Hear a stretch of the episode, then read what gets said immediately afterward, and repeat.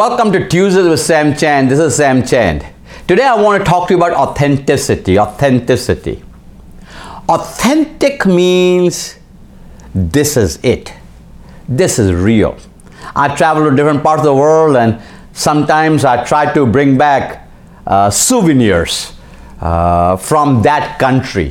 So if whatever country I'm in, uh, if it says made in and the name of that country, it has greater value.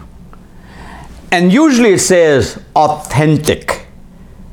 Authentic means it is real, as opposed to something that is fake.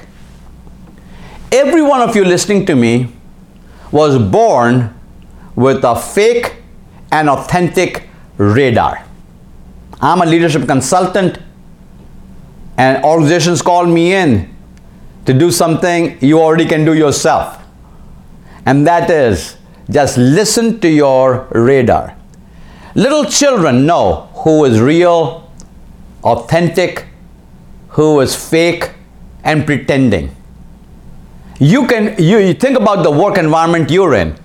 You know without having been to a university to get a PhD in authenticity, you know who's real, who's not. You know that. You know that. And just like you know that about others, others know about you. And that is why you have to work very hard. I have to work very hard at remaining authentic. Authentic simply means I'm the same here and there.